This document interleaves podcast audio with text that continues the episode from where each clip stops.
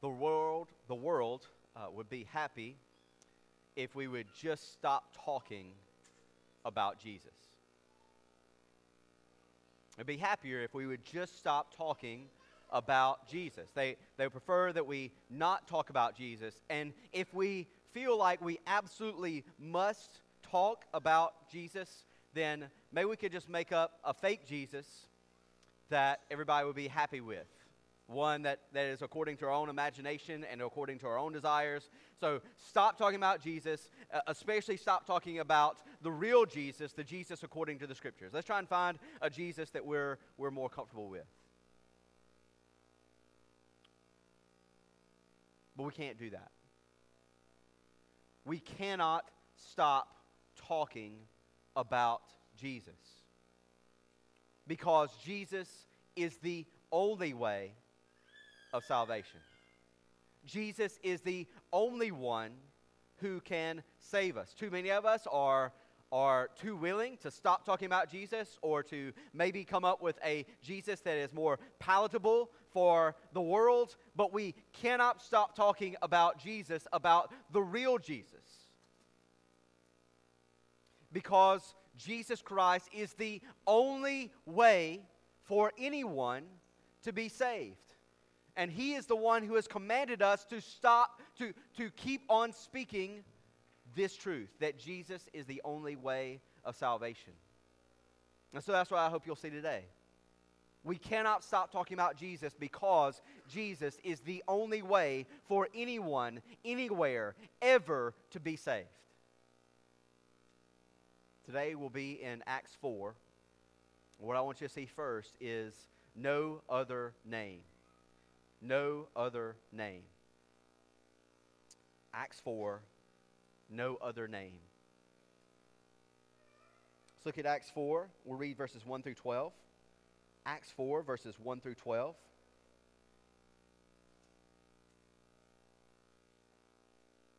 That's what it says. And as they were speaking to the people, the priest and the captain of the temple and the Sadducees came upon them, greatly annoyed because they were teaching the people and proclaiming in Jesus the resurrection from the dead. And they arrested them and put them in custody until the next day, for it was already evening. But many of those who had heard the word believed, and the number of the men came to about 5,000. On the next day, their rulers and elders and scribes gathered together in Jerusalem with Annas the high priest, and Caiaphas, and John, and Alexander, and all who were of the high priestly family. And when they had set them in, their, in the midst, they inquired, By what power or by what name did you do this? Then Peter, filled with the Holy Spirit, said to them, Rulers of the people and elders, if we are being examined today concerning a good deed, done to a crippled man, by what means this man has been healed, let it be mo- known to all of you and to all the people of Israel that by the name of Jesus Christ of Nazareth, whom you crucified, whom God raised from the dead, by him this man is standing before you well. This Jesus is the stone that was rejected by you, the builders, which has become the cornerstone and there is salvation in no one else, for there is no other name under heaven given among men by which we must be saved. And you're looking there in verse 1, we're kind of picking up in the middle of the story. Peter and John had, were going to the temple, and on the way to the temple, they had seen this man who had been crippled from birth, and they, in the name of Jesus Christ, by the authority and the power of Jesus Christ, they grabbed this man by the hand, and he rose and he walked, and he went with them, leaping into the temple. Now, that gathers a big crowd, and they are preaching this crowd. They're preaching good news. They're telling people that they need to repent of their sins. They need to repent of their wickedness, that God is turning them away from their wickedness, that there is a way for their sins to be blotted out, that God will no more remember their sins. But not everybody is happy about good news. There are some in the high priest. The, the priest, the captain of the guard, the captain of the temple is kind of like the second in command after the high priest. He's responsible for keeping order in the temple. And he's not happy about it. And, and a lot of the high priestly family were from uh, this sect of the Jews called the Sadducees. Now, the Sadducees did not believe in the resurrection of the dead.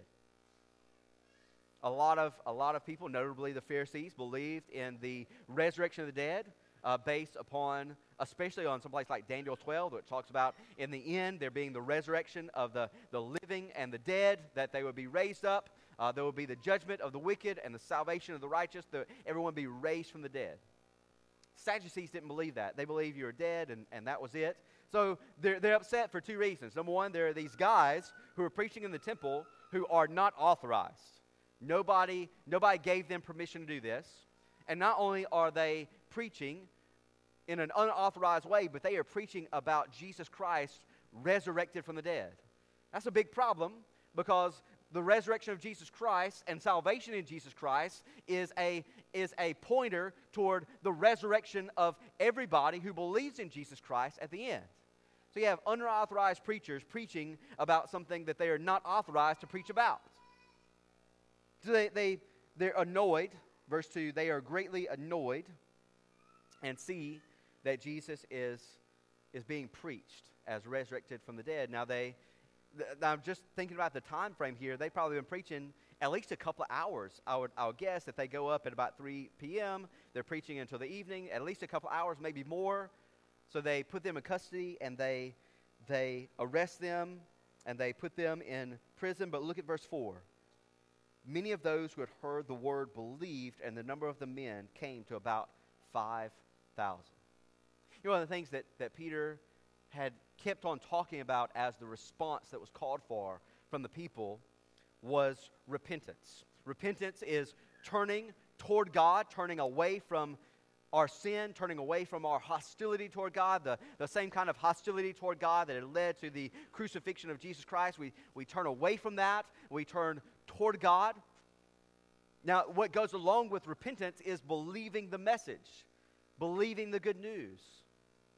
And so it talks about those who believe. So, uh, on the one hand, Peter can say something like, Repent, because God is turning you away from your wickedness.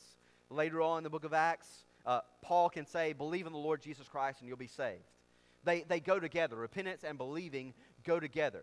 The on the spot response of everyone who wants to be saved is to believe the good news about Jesus Christ raised from the dead and turn from their sins. Now, sometimes in, in churches, there will be something, usually at the end of the service, called a response time. Uh, some of those response times are not so bad, and some are uh, terribly confusing and, and harmful because they're, they're indicating that there is some other response required besides simply believing the message and repenting.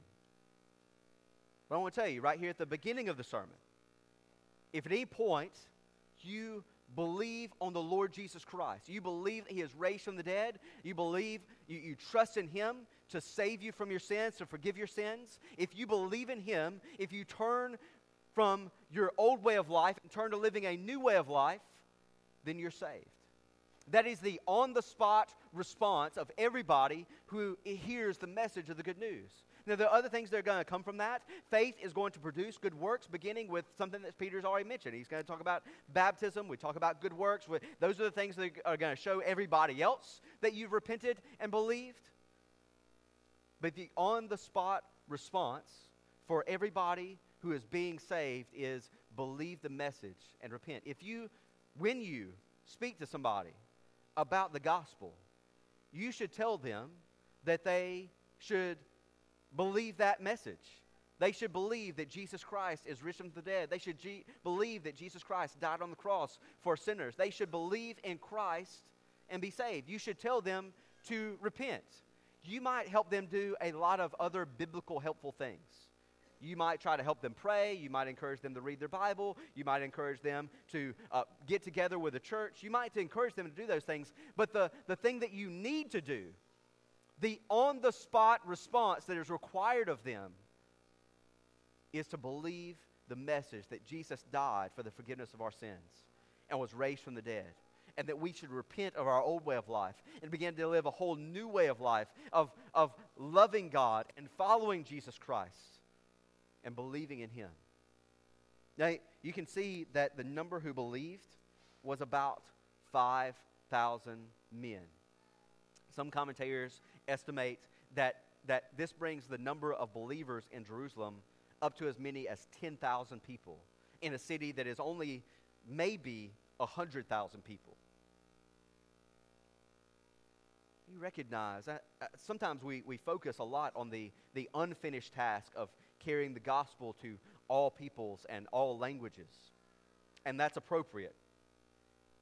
We also ought to be thankful for the way that God has already accomplished so much. I mean, right here in Jerusalem, within 50 or so, within a couple of months of Jesus Christ being raised from the dead, here is this core remnant of Jewish believers that God has brought up out of Israel. The same way that the Old Testament prophesied about, same thing that Paul talks about when he talks about that there is a remnant of believers that have been saved in Romans 9 and Romans 11. God has saved. God has fulfilled his plan. God is fulfilling his plan. One of the reasons that, that we can trust that there will indeed be people ransomed from every tribe and language and people is because God has already fulfilled so much of his plan. We have so much confidence in going out and continuing the work because God has already accomplished so much through our work. Don't get tired of laboring for God. Don't get tired of working for God because God is working through us. He has worked through believers from the very beginning, and He is, key, he is still working through us. You have 10,000 or so believers, Jewish believers, from people who had, who had just a couple months before been those who had denied and turned Jesus over to be killed. Yet they're turning and they're believing in Jesus Christ. They're calling upon the name of the Lord. They're calling upon the name of the Lord Jesus Christ, and they're being saved. They're being added to the church. Now, then, the next day, the rulers and the elders and the scribes gather together. You look at verse 6. Talks about the high priest, Annas, used to be the high priest, very influential figure, and Caiaphas, who's the present high priest. Recognize these high priests, this Sanhedrin, this Jewish council, is the very same Jewish council, the very same leaders that Jesus stood in front of just a couple months before. These are the very same priests, these are the very same leaders who handed Jesus over to be crucified. And so Peter is talking to them, and he's standing in front of them, and they, they ask Peter, by what power or by what name did you do this? You can kind of understand what, what it means to speak in the name of Jesus Christ, even by the way that they the way that the, the priest phrases it. Where did you get the authority? Who authorized you to preach? Who, who gave you the power to heal?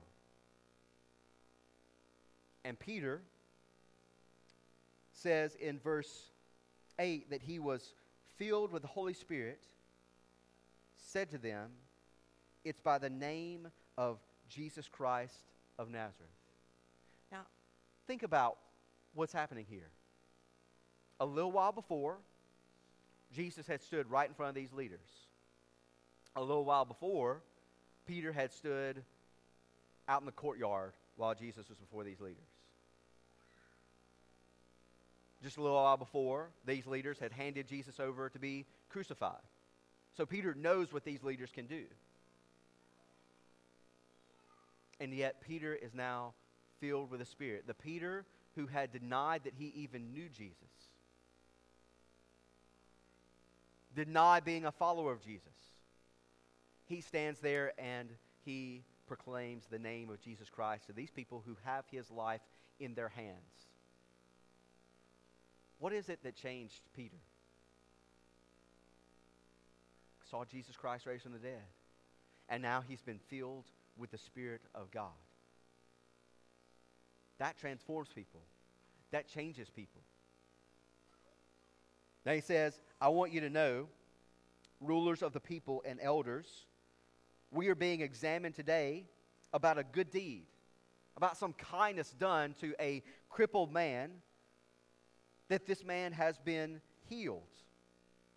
I want you to understand I want you to know, I want all the people of Israel to know that it is in the name of Jesus Christ of Nazareth, whom you crucified, but God raised him from the dead.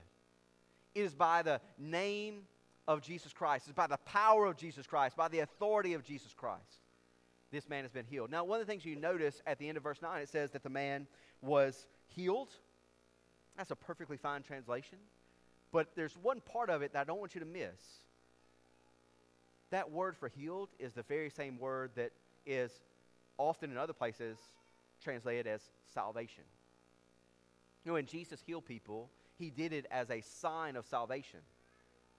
When you raise this crippled man who'd been crippled from birth, and you make him walk, and you make him go and start leaping through the temple, you show what happens that this is the man who has the power of resurrection. This is the man who has the power to save. And Jesus is showing his power to save, his power to heal, his power to forgive sins by the healing of this crippled man. Back in Luke 5, there was a, a man who had been brought to Jesus, who had been paralyzed. And Jesus said to him, Your sins are forgiven.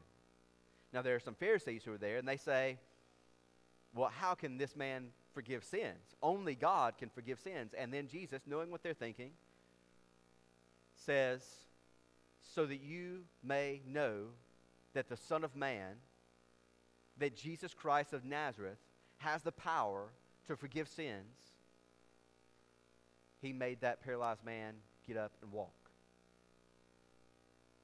And that's what Jesus is doing here. It's what he's doing here through Peter and John. So that you know that Jesus Christ brings salvation, so that you know that Jesus Christ has the power to forgive sins, so that you know that Jesus Christ has been raised from the dead, so that you know that Jesus Christ has been raised, uh, exalted to the right hand of God, so that you know that we've raised up this crippled man. The same Jesus who healed a paralyzed man in Luke 5 is the same Jesus who's healing a paralyzed man here in Acts 3 and 4. Jesus Christ has the power. The Jesus Christ whom you crucified has this power. Look at verse 11. This Jesus is the stone that was rejected by you, the builders, which has become the cornerstone. This is a, a, a, an allusion to Psalm 118. It's the very same passage that Peter uses in 1 Peter. The stone that the builders rejected, the stone that the builders cast aside.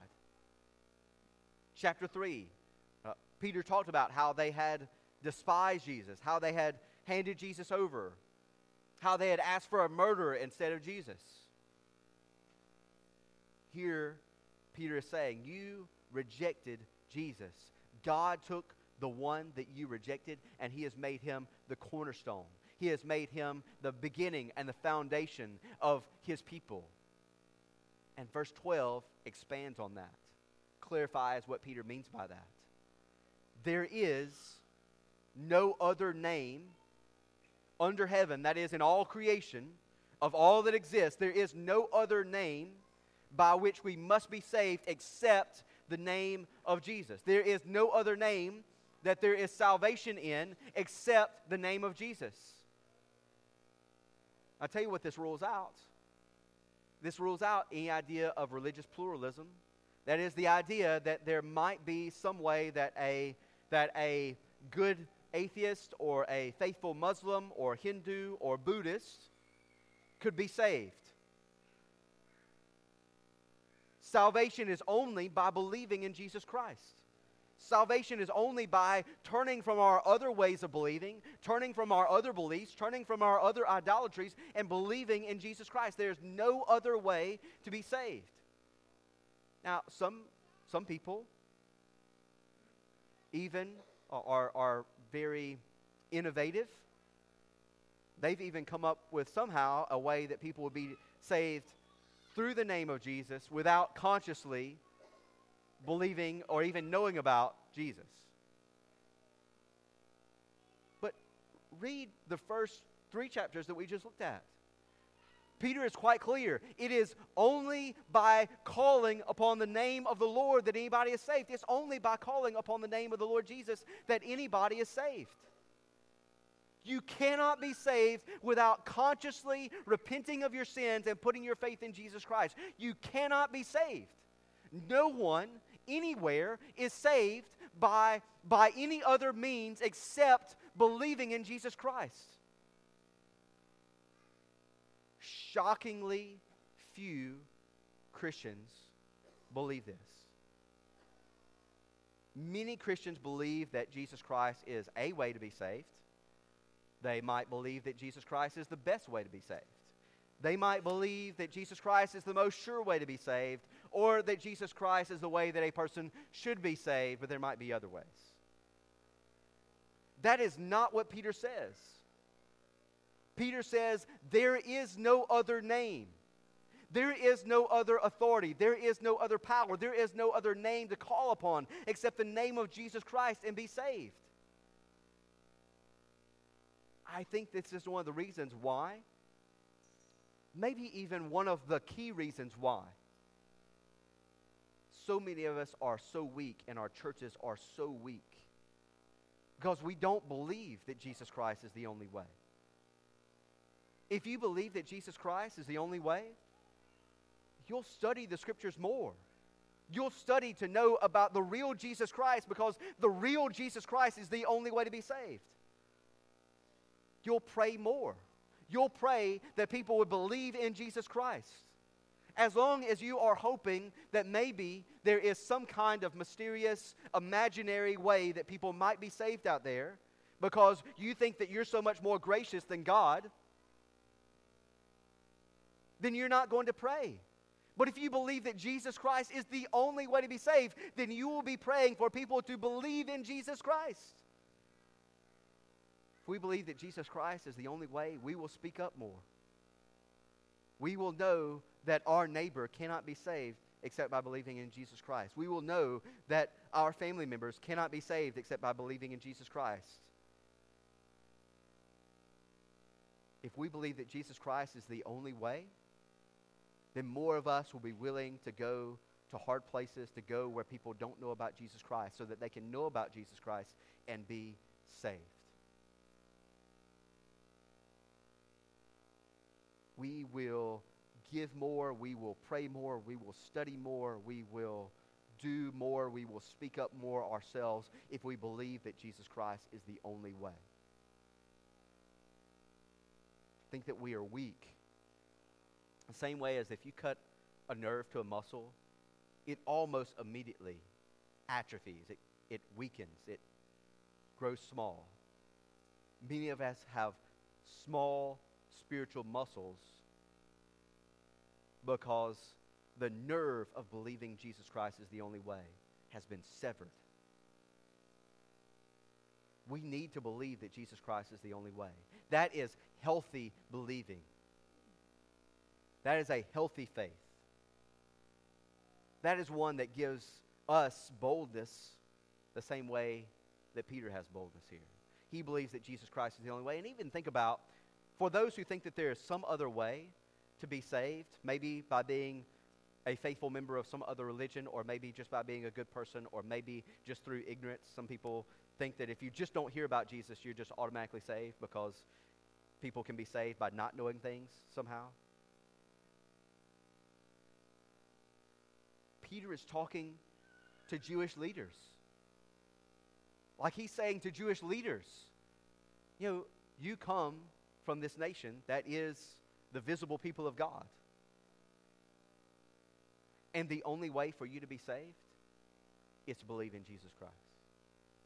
You have the prophets, you have the covenants, you have the promises. The only way for you to be saved is to believe in the one who fulfills those prophecies and fulfills those covenants and fulfills those promises. The only way to be saved is believe on the Lord Jesus Christ. And everyone who calls upon the name of the Lord Jesus Christ will be saved. No other name, what I want you to see next, is no other authority.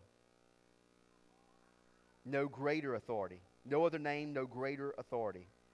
Let's read verses 13 through 22.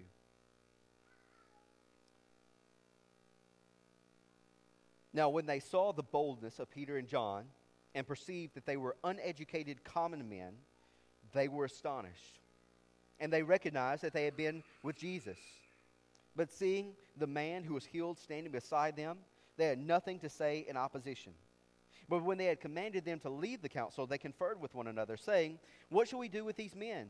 For that a notable sign has been performed through them, it is evident to all the inhabitants of Jerusalem, and we cannot deny it. But in order that it may spread no further among the people, let us warn them to speak no more to anyone in this name.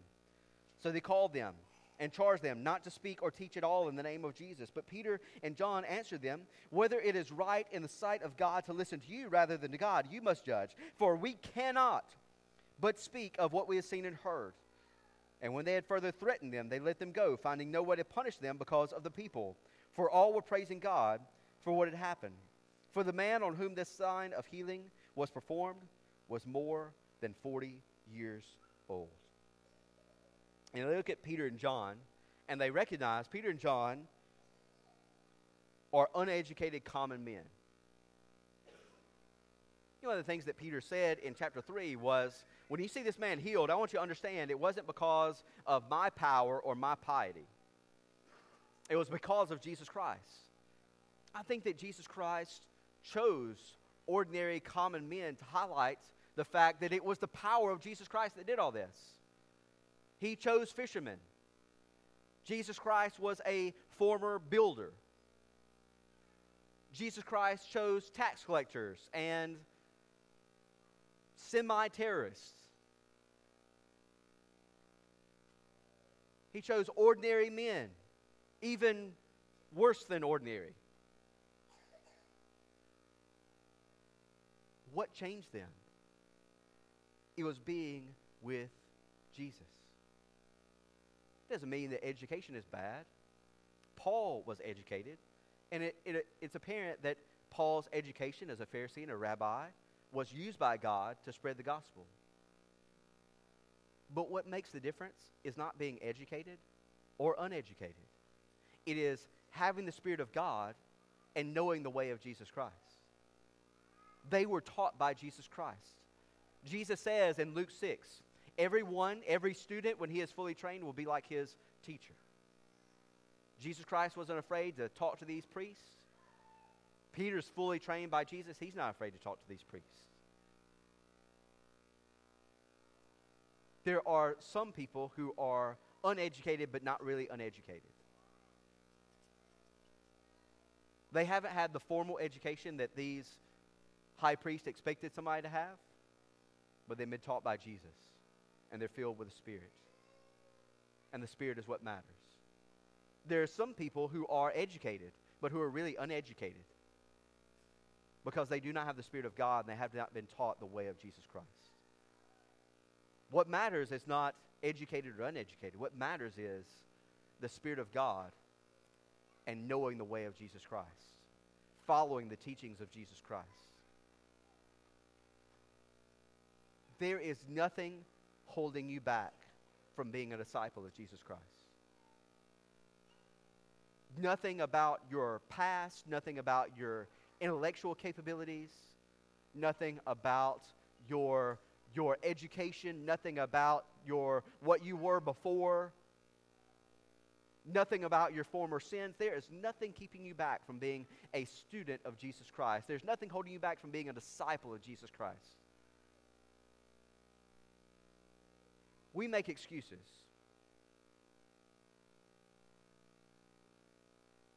Let's not make excuses anymore. Let's realize if we'll stop being lazy and study God's Word, we'll grow to be like Jesus Christ. We'll know Jesus Christ. And he says they, they recognize who they are, that they are ordinary common men. They see the man who is healed standing in front of them, and look at what they, what they say. They, they can't say anything in opposition. This man is healed. Everybody sees it, everybody knows it, and they can't do anything about it. So they send Peter and John out, and they're going to talk together. And what do they do? Now, here's what they ought to do they ought to say, when we crucified Jesus Christ, we were wrong. They, they, this is the most logical thing to say. You're, you saw the man, everybody saw the man. The most logical thing to do is we were wrong. We should not have crucified Jesus Christ. We now see that Jesus is the Christ. We now see that he is the Son of God. We are now turning from our old way. We are now believing in Jesus Christ, and we're going to devote ourselves to the teachings of the apostles. That's what they should have said. Here's why they didn't say that. First of all, they would have needed to admit that they were wrong. Human beings don't like to admit that they're, that they're wrong. People don't like to admit that they're wrong. Here's the other thing they would have needed to do they would have needed to hand over the power and the prestige that went from with being a priest, with being a leader. People don't like to admit they're wrong. People don't like to give up their power, their prestige. You know what you have to do to become a Christian? You have to confess that you are wrong, that you're a sinner. And not only that, you have to humble yourself. You have to give up whatever power and prestige you have. You have to go and follow Jesus Christ. That's what they should have done. That's the plan that they should have pulled together the plan that they actually came up with, and this is this is like dark comedy. The the plan they actually came up with, let's just tell them not to talk about it anymore. Get this crowd gather, you've got 10,000 believers, you've got all these people. Let's just tell them don't talk about this anymore. And so they bring them back in and they tell them don't don't talk about it anymore. They're standing there and, and they cannot deny. Uh, and oh, by the way, I mean, do you recognize that not even the opposition can deny the miracle that Peter and John did? Everybody sees it. They didn't, they didn't heal this man of low back pain or acid reflux or migraines, as painful as, and, and serious as those things can be they healed a man who had been crippled from birth and made him walk and leap into the temple. Everybody saw it. Not even the opposition could oppose it. That's one of the reasons why we should believe that this sign is true. And what this sign signifies is true that Jesus Christ has risen from the dead. Jesus Christ is exalted to the right hand of God. Jesus Christ can forgive sins it's also the reason why we ought to have a healthy dose of skepticism toward faith healers. Because according to some reports, there are people who are miraculously healed all over the place. And yet, the number of paralyzed people that anybody actually in person knows as being healed of paralysis is incredibly small. I would say non existent but at least incredibly small. That's one of the reasons why we shouldn't be naive. And we shouldn't be taken in by hucksters who are seeking their own power and prestige. If you organize a meeting and say, Come to me to be healed, that increases your power and prestige, the very same thing that these high priests desire for themselves. So let's believe in the miracles of Peter and John because nobody can deny it. And let's be careful about what we believe from those who are plainly seeking something for themselves. So, anyway, they bring Peter and John in. They say to Peter and John, um, Don't tell anybody else, charge them not to speak or teach at all in the name of Jesus. And look at what Peter says in verse 19. Whether it is right in the sight of God to listen to you rather than to God, you must judge. For we cannot speak, but speak of what we have seen and heard. We saw Jesus. We saw Jesus risen from the dead. We heard Jesus teach.